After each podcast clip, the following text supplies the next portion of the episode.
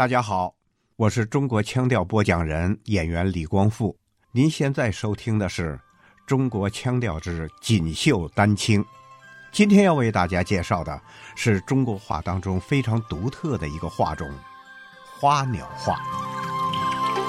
前一段时光缓缓流淌，流进了月色中微微荡漾。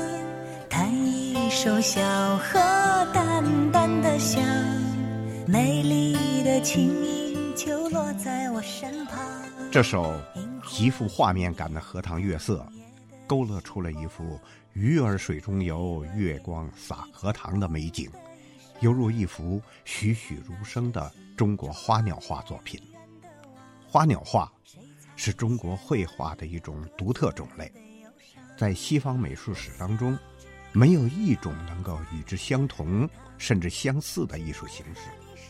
在画家李亚看来，中国花鸟画所表现的对象，并不仅仅只是单纯的花和鸟。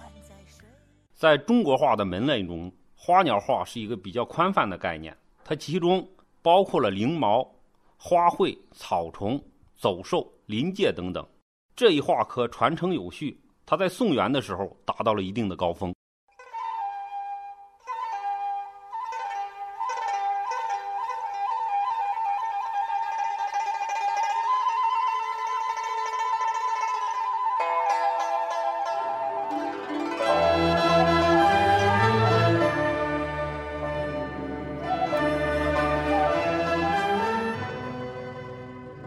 这首《春江花月夜》由晚清时期的姚燮创作，而早在唐朝，有诗人张若虚创作的同名诗篇，更是家喻户晓。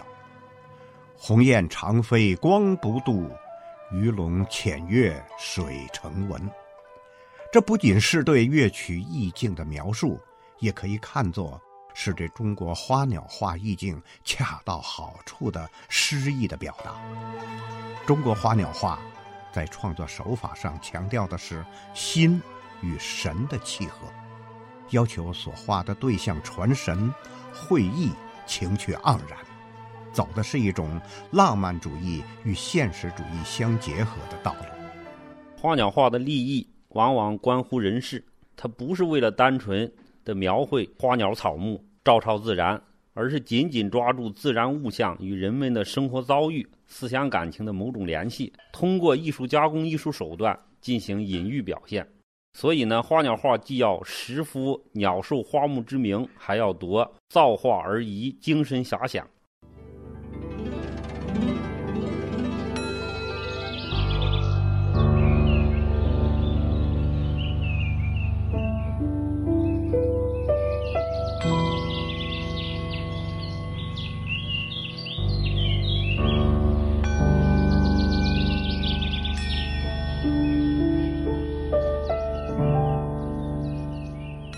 这段音乐来自入围二零一七年奥斯卡的中国动画短片《美丽的森林》。短片震撼了奥斯卡评委，也让业界人士对中西方美术技法与理念的呈现方式再次展开了热烈的讨论。中国画多写意，传达的是自然特性、万物神采，但比如宋代的花鸟画家们。他们作品的栩栩如生程度也完全不输西方的写实派。这个西方绘画，他们讲的是什么呀？他要运用解剖学、光学和几何学，但中国画呢，它就是运用这种哲学的思想来体现，无拘无束的来创作，把我们心里所想的、所表现的直接表现出来。所以说，中国绘画是很高明的。在中国美学中，暗示和隐喻。是书画家们经常运用的表现手法。古人教我们观察万物生意，更教我们在万千草木间种下谜语。呃，为什么很多人都喜欢花鸟画呢？原因在这儿。比如说，牡丹配上鹌鹑，代表富贵平安；牡丹配上白头翁呢，就是富贵白头；而四个鹌鹑配上竹子，就代表四季平安。中国人呢，崇尚这种吉祥如意。而表达长寿、平安和祥和。这呢，恰恰就是花鸟画的强项。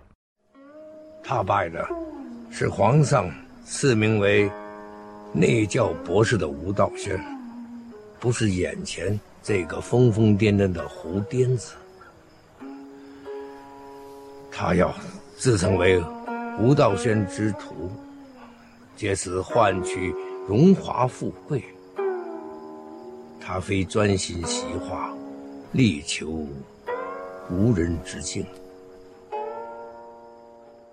在电影《画圣》里，演员吴马饰演的吴道子，点出了中国画的最高境界：独以天地精神往来，而不傲睨于万物。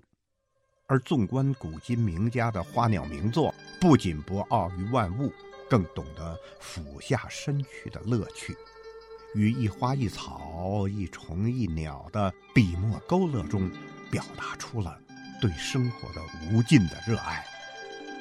写意花鸟，植根于深厚的中华传统文化，蕴含着国人的审美情趣和人格精神，它的魅力。独特而永恒。